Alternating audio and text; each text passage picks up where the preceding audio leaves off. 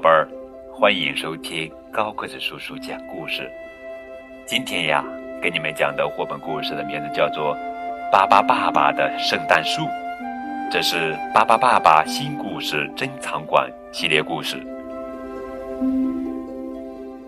圣诞节就快到了，大家在雪地里玩耍，堆雪人，哇，打雪仗。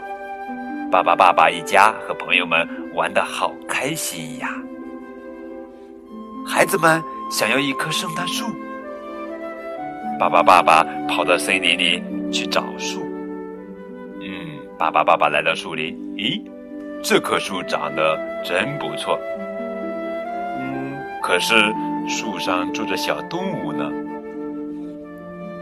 换一棵树吧。这时候，一只大熊喊道：“不，这棵树不能砍！”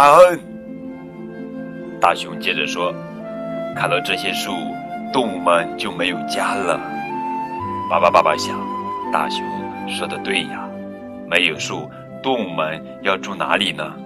可是孩子们一定会失望的。